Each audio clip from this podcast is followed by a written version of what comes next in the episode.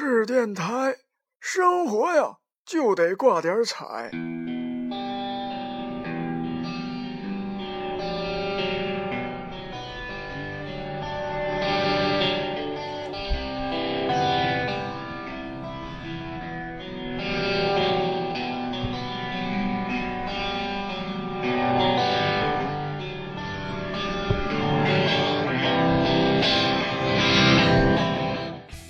好，欢迎大家收听收看这一期的赤电台，我是程小条。哎，我是烟圈。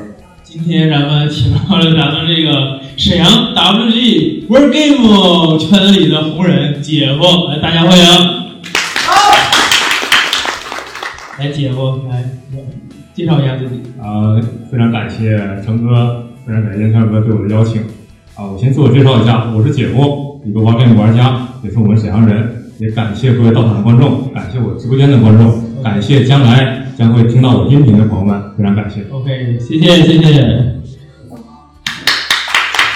首先，新人就来，那个新人有有礼是我们家是不是？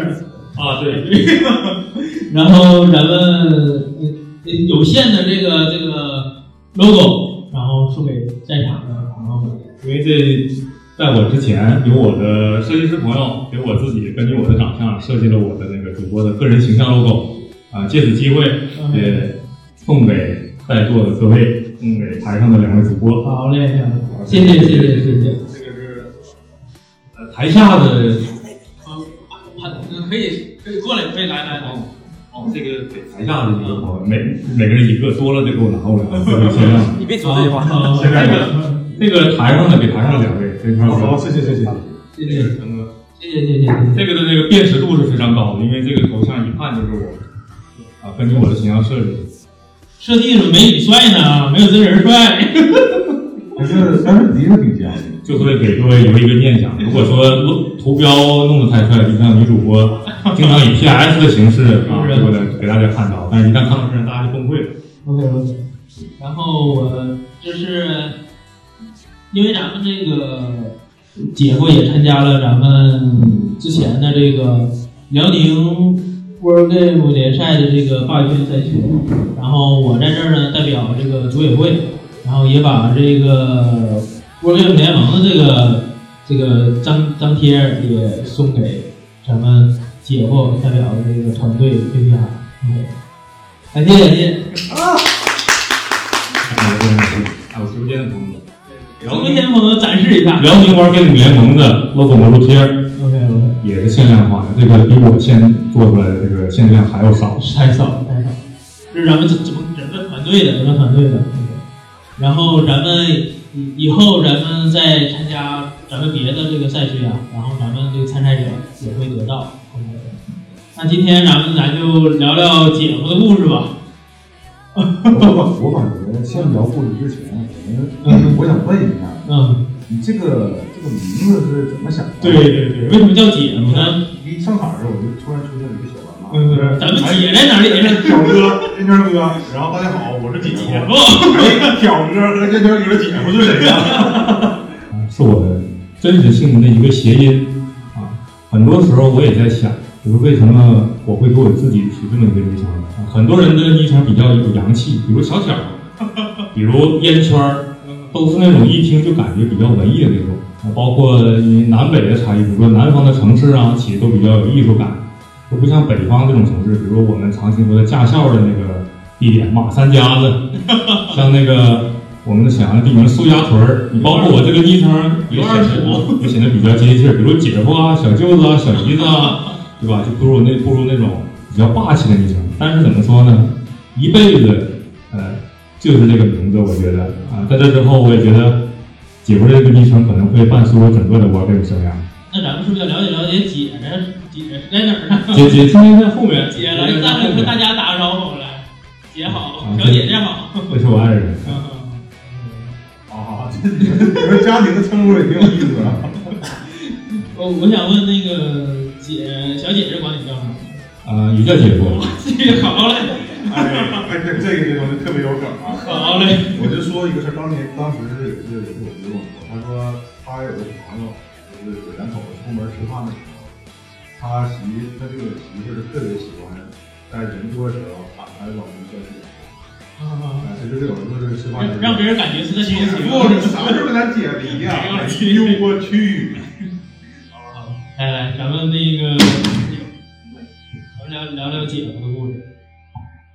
姐夫是一名医学生，啊，对，我是医学生，现在是在读的硕士，是临床是吗？对，嗯，临床。啊，可以可以聊聊从自己怎么开始玩这方面，是小时候也有这方面的一个嗯军旅梦吗？哎呦这个东西，我可能和在座其其他的人不太一样，因为我从小是做呃手工啊，做刺绣出身的。那你应该改装枪这方面应该非常好。对，我还记得在高考之前，我还是一直在做十字绣。男孩说我说死我记得那个时候就特别愿意给自己喜欢的女生做十字绣，那个时候做了从，因为高考是六月份嘛，从一月份做到了四月份，然后没做完，然后被家里人发现了，然后就扔掉了。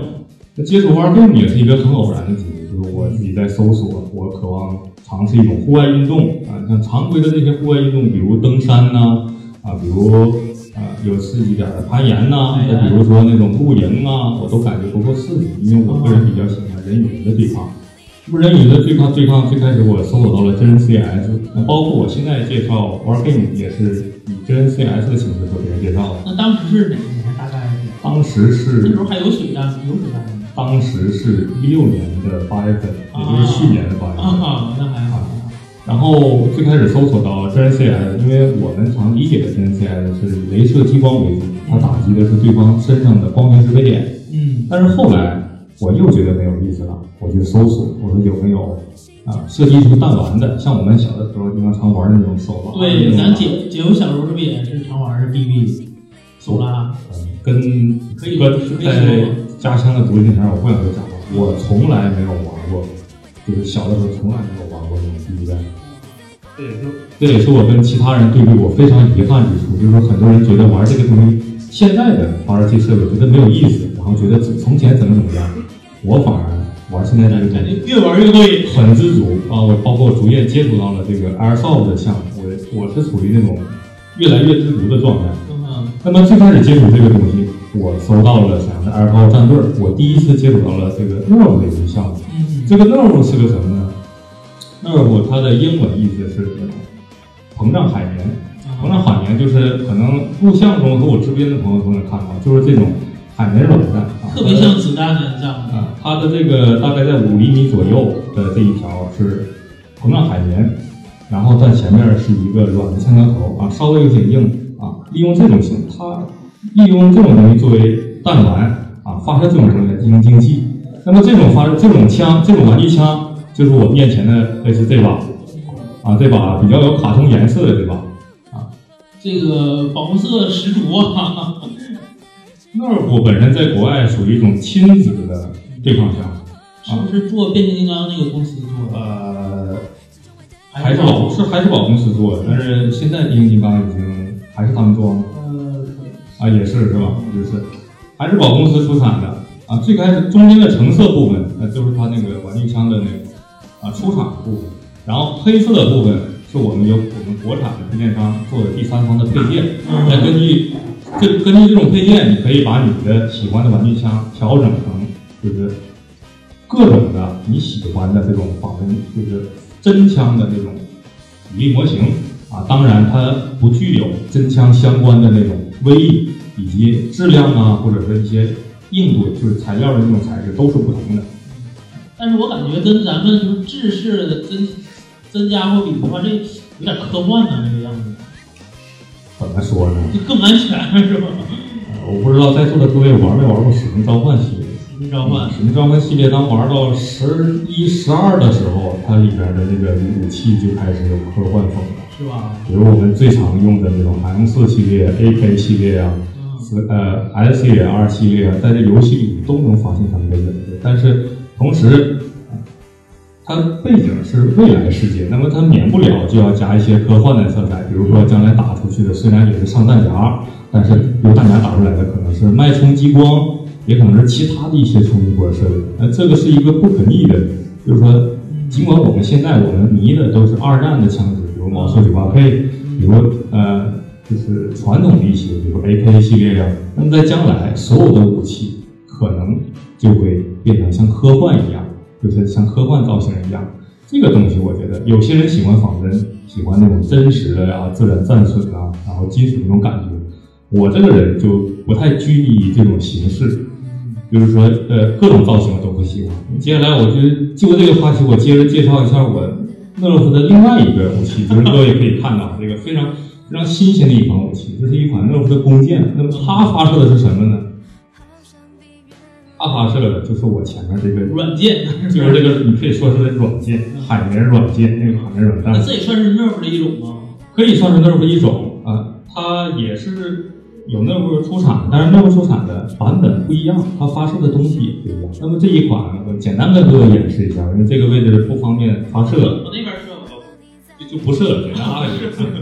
它就是 用两个钩子勾起来之后啊，怎么瞄准，就是类似于我们反曲弓的这种瞄准方式，就是没有瞄准镜。啊，凭你的感觉、手感以及这个啊、手稳的这个高低来看，那你这个，哇塞，哇塞，你往那边射，往那边射，和不是不是我想知道它能射多远。这个的话，因为弓箭它毕竟有个抛物线，有效射程大概在二十米左右，啊，这个比那那正常那种热敷软弹要射得远。它的质量会更大，所以说它的轨迹更稳定。那你们平时热伏的下场有用这个吗？我现在只用这个，哇塞，那你随身带多少个弹药啊？呃，一般就在十个左右，因为在你射出去之后啊，敌人撤退之时，你还可以捡去把嗯弹药捡起来继续用。嗯，那我的发射器最开，这是我最最开始接触的，随后就接触到了和各位一样，就是我们现在流行的。流行的啊，全国玩家数量最多的水弹玩具 OK，啊，大家展示一下。呃一一啊这个一会儿嗯呃和大家普遍的常用的这个 AR 系列相比啊，我给大家看一个，就是我自己最近啊刚刚算是制作完工的一把水弹玩具。这都是你自己改过来的啊？A 七 C U，黄金版七 C U 这把是我没有拧任何螺丝，没有拧任何拆开，就能直接完虐其他人的一把。我我我们都称之为黄金 AK。呃，主体色为黄金色，然后边上的一些个配件基本就保持着黑色。为了安全，咱们这次带的发射器就没有。对，这次为了安全，我都没有带弹夹和电视。啊，都身为玩家的我们，大家彼此也都会理解这种情况。那你感觉这个玩这个 nerf 和玩这个水弹，哪个你更喜欢，或哪个更过瘾？我个人就目前情况来看，我更喜欢那儿。嗯，因为它子弹和这些是更真实的。一个是更真实，比如说它那么的子弹，因为它这个体积限制，你的每一个弹夹尽管再大，就目前出产的弹夹来说，最大容量是二十二发。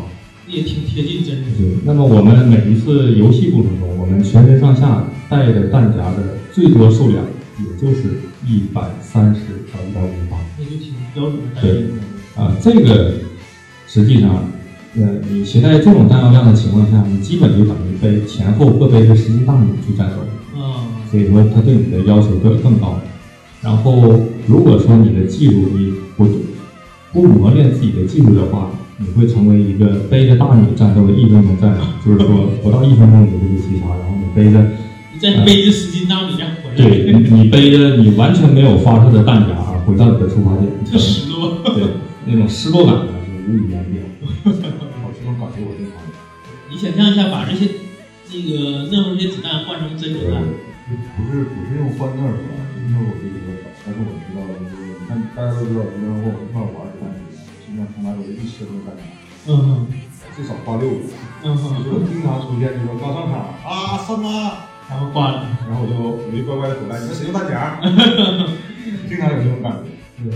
这个那种活动，我记得第一次参与这种晚会活动，我印象非常深。那是九月的第三个周五，第三个周我第一次玩，第一次玩我是和我爱人一起去的。那个时候我就玩，拿了四个南孚电池加上一把完全没有改动的二手枪，我就去了。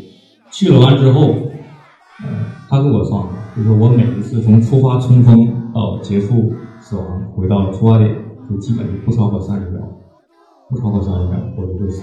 打打出去几发没？呃，打出去很多，那个时候见了人就打，不分敌友，就打的都是四十五度的天花板，然后就感觉那个所有的子弹都不是呃平着飞出去的，都是从天花板掉下来，就是像打到这种障碍，然后掉到地上。那那个那时下场打到队友算怎么算？打到队友根据规则不同，就有的时候规则会呃这种友军伤害也判定为死亡啊，哇塞！啊，有的时候呃根据规则可能会判定友军伤害，我们就不开，就是说允许友军的这种炮火，但是不造成损害。这个东西可以根据规则而定。嗯后来接触了水弹发射器之后，因为水弹发水弹这个玩具枪，它的射程要比那个要远的多得多得多，哇，让我有点儿呃，让我有点开心的感觉。可以说是远的多得多得多。所以说它更允许那种户外的准准模拟战斗，就是我们可以有更多的战术配合。啊，但是按照陈哥的话说，问我说那如何水弹你更喜欢哪一种？我为什么喜欢那种？因为看过我视频的朋友都知道，嗯，玩那种我最喜欢的就是近身肉搏。那不怎么进城能对入呀？因为就是那个那个冷兵器吗？我们有两种模式，一种是普通的我们常拿的兼并模式，还有一种就是我们仿这个 H One Z One 大逃杀游戏产生的这种生存大逃杀生存大逃杀模式。啊，两种模式你都会存在你全身弹药耗尽的情况啊，啊，你也会存在你交替换弹夹的时间。那么在这种交替换弹夹的时间里，我们经常会出现，比如说我用一个近战的刀，或者是那种橡胶刀、海绵刀，我去近战击杀人。我们近战的规则是什么？我们的近战武器触碰到你身上的任何一个部位，你都算死亡，啊，都算死亡。如果说两个同时碰到，那么两个就同时判定为死亡。啊，这个东西因为是在战队内部我们进行，经常会进行这种，所以说，呃，争议很少，那么进行的也比较流畅。那还是拿长的冷兵器合适啊。呃，对呀、当然长的冷兵你器，你一般有没有什么长的冷兵器？长的冷兵器，你像我们有那种那时候的长刀，大概长的距离在一米五左右，甚至说因因为玩这个模式，我自己购了那个仿仿真的《星球大战》光剑，那个光剑的长度在两米一，长在两米一。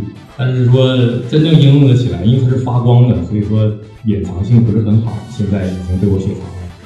怪不得我看有一些就是拍自己装备的那些照片里边，下边有一个有一把刀，我这这怎么能用上这个？那不得工程用这个？呃，我看过这个那个玩儿游戏是，嗯尤其是他那个每次，因为我感觉啊，那个因为那会儿射程有限，而且弹药有限，所以说射程越近的时候，就说明你的接火距离越近，于是射手距离越短。在小短角的过程中，尤其有配着音乐，唰一声，然后过去噗噗，就感觉特别有意思。呃这种 war game 这种真实的刺激感啊，我我有的时候尝试，就是说，如果说跟其他运动的运动量相比，比方说足球、篮球，更不要说这种橄榄球啊，或者这种其拳击这种运动项目，war game 的体力消耗是很大，它消耗最大的，它消耗最大的是气力。啊，可能你在某一个转角，你的心跳就会加速，这种到了心跳的这种速度啊，你远超于你在那个直个场上奔跑的那个心跳的这个感觉。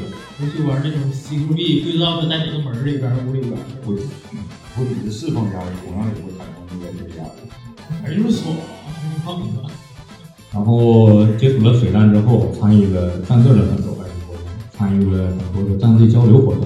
嗯，偶然间的一次机会啊，我关注了这个军武测试面节目，有一期是他们在外出的时候做一个，呃，并不是 airsoft 的对抗，而是手持这种枪玩具枪来进行拍照。那么我当时我有一个感觉，就是说这个东西你既然允许暴露在画面内，可不可以让我直播？嗯嗯，后来我就和斗鱼平台取得了联系，然后试尝试着直播了两次。啊，当然那个时候经验还不足，那个时候的画面的摇晃非常厉害。但是后来经过沟通之后，都很支持我。就是在之前在中国还没有过我这种直播的，是呃吧，？不能说在中国没有，就是中在中国大陆范围内啊，我是第一个坚持下来的玩电主播。坚持值得这个学习。不敢，不敢，大家都是都都都是玩家。关键你得有这个毅力啊！有的人，其实我也直播，但是我可能每次遇到什么事儿，可能就就经过一段的体验。但是现在，比如说那个，那你们要是说这个国产这个视频，有些视频的剪辑嘛，是不是都是自己后学的？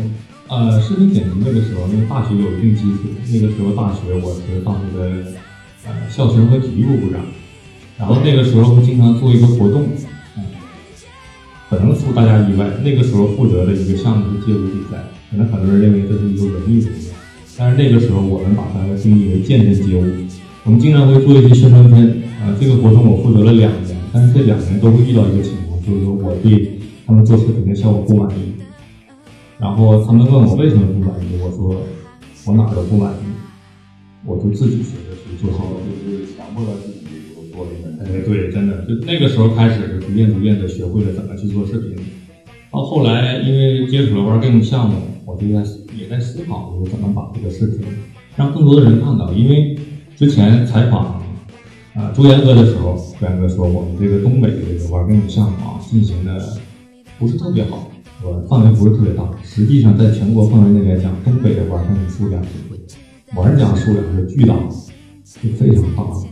但是为什么我们没能够对外有这么大的影响力呢？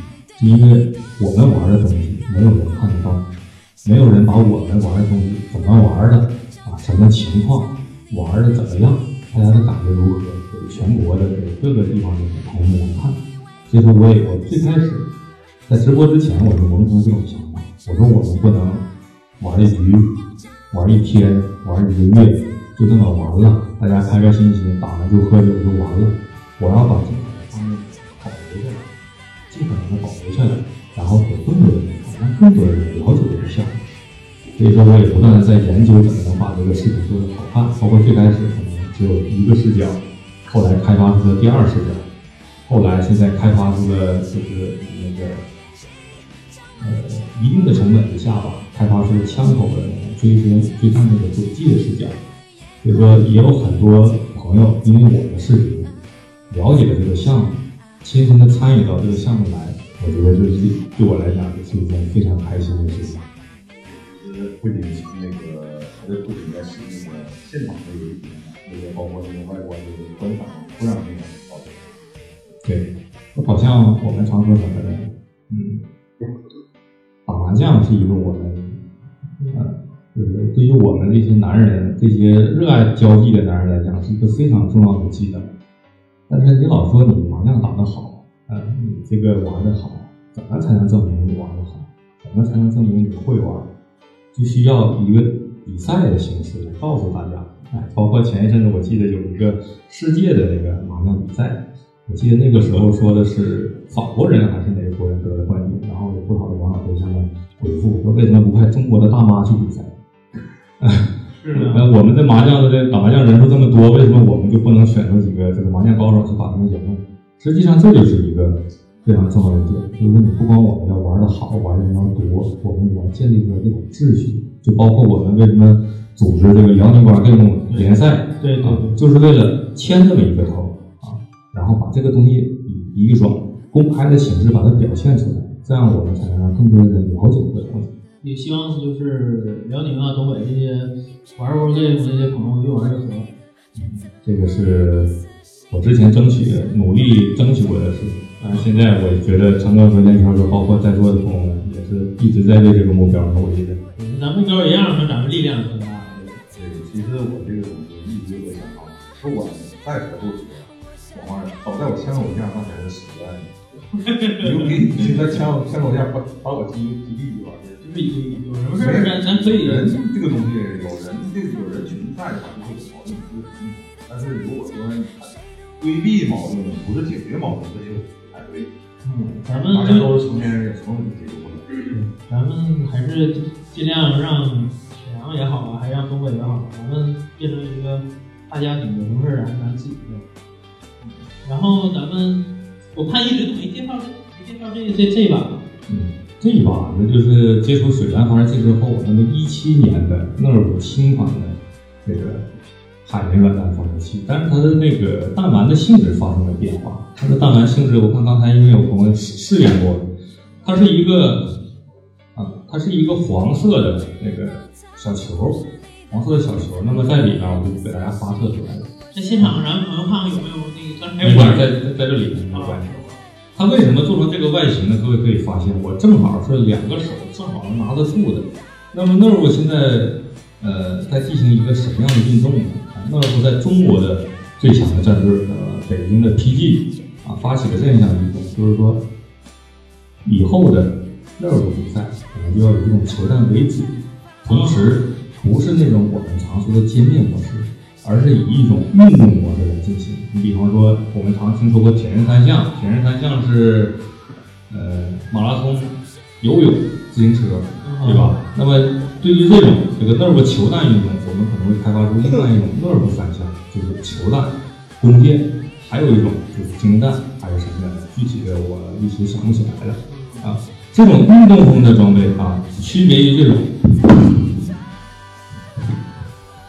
区别于这种仿真化的这种设备来讲，它在中国大陆的存在有它的优势啊，因为安全，公众对它的误解会更少啊，小孩子们对它的担心也会更少，包括你拿出去之后，这种对外的那种啊，俗话讲就是这种东西，呃，见可以见光，啊可以见光，可以拿上大街都是吗不会让人产生误解。啊，说很多人啊，在私私下也问我，说姐夫，你这个东西怎么怎么做能合法？这个东西怎么怎么做能影响力大？这个东西怎么怎么能做？就是说能让现在少一些这种误会。我说你太抬举我了，太抬举我了。我说第一，我我们现在任何人还没有这样一个能力能逆转公众对这个的误解。说第二个事儿就比较重要，就是说我们玩这个东西，我们首先就要把它当成玩具，啊，而不是过度的去追求啊金属部件儿啊那种质量的这种仿真呐、啊，我们本身就把它当成一种人与人对抗的玩具。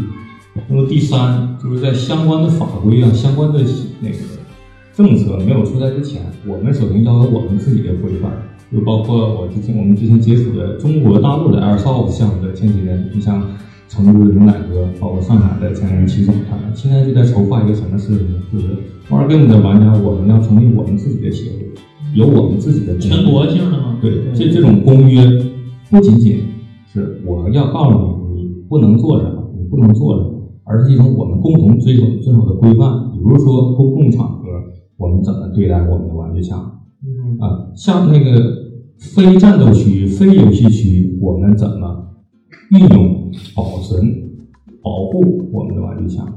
包括上场竞技的时候，我们对规则采取怎样的一个态度啊？我们建立怎样一个规则？玩家内部的这个制度，我觉得有这些牵头人去牵头，我觉得这是一件非常好的事情。那至于其他的事情呢，怎么说呢？我要做到就是，我们合理游戏，不伤害，不伤害别人。这个我们做到这个，我觉得我们就可以安全的进行游戏，这是没有问题的。我经常戏称啊，我说问我说姐夫你他们私信问我说姐夫我们这个东西能玩多长时间？我这个东西我们能不能合法的玩？有点担心是吧？我我就跟他这么说，我说你就看我就可以了。你是我节目什么时候不玩了？对，我说我说你们看我，就是什么时候发现哎，突然我不更新了，我不玩了，你们就注意点。这是墙头鸟呗。这是这只是戏称吧，希望那一天到来。啊，不是不其实不光是咱们这样追求，但是我在心底啊，作为一个男生也好，还作为一个爱好者也好，我还在期盼着解禁 BB，但我不知道是不是幻想还是其实吧，我我在于不是在于说解禁 BB 上，而是在于啥呢？就是我们希望说，在中国作为大陆上有一个更好的这个打入这个游戏的环境，就是让我们在这里边更自由的去玩耍，这个最好。哪怕我我感觉啊，就是如果要是解禁 BB 能能，就是哪怕让我们实名制，我感觉也是一个很大的进步。这个陈哥说的是一个挺重要的方面，就是说在呃形成那个大家的规范之前，实名制是一个非常有效的手段。